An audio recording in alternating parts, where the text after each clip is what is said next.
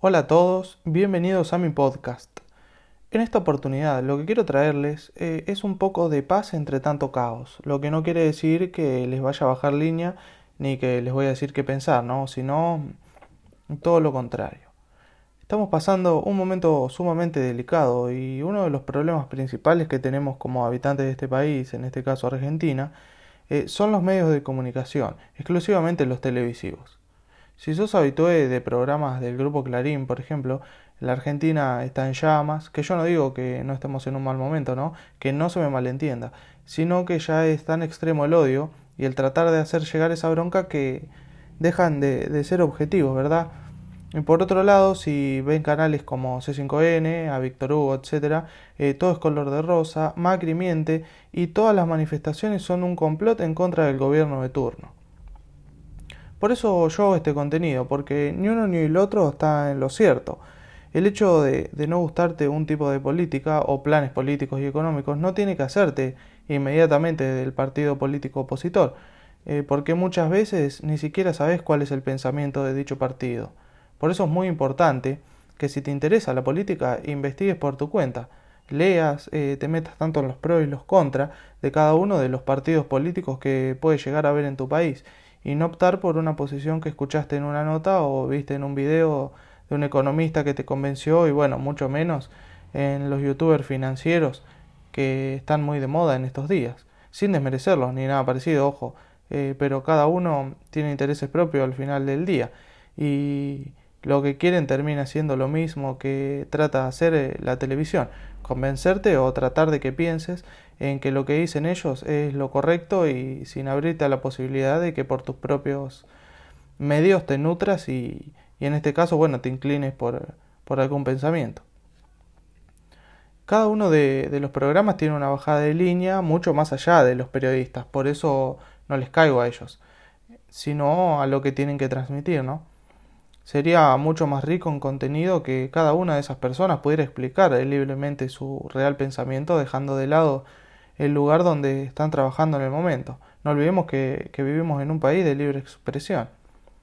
Párrafo aparte para, para la cantidad de fake news que se estuvieron divulgando los últimos meses, sobre todo de las empresas que, entre comillas, ¿no? se van del país, aprovechando las voladas de, la, de las que de verdad sí se van. Así poniendo más miedo y haciendo creer que todo está peor de lo que se ve. El sector de las noticias eh, es otro que también está muy golpeado por el tema de las redes sociales.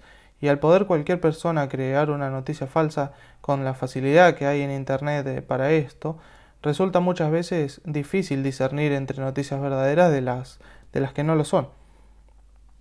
Por eso siempre antes de compartir una noticia hay que verificar la fuente, sobre todo si es una imagen, que, que son muy fáciles de editar Nunca sabemos del otro lado quién la puede ver y creer lo que está viendo. De ahí sale el boca a boca de entrada ya equivocado y todos sabemos cómo, cómo terminan esas noticias falsas. Tenemos que, achicar esa famosa grieta que está tan de moda. Sabemos bien que los políticos no lo van a hacer, porque no les conviene.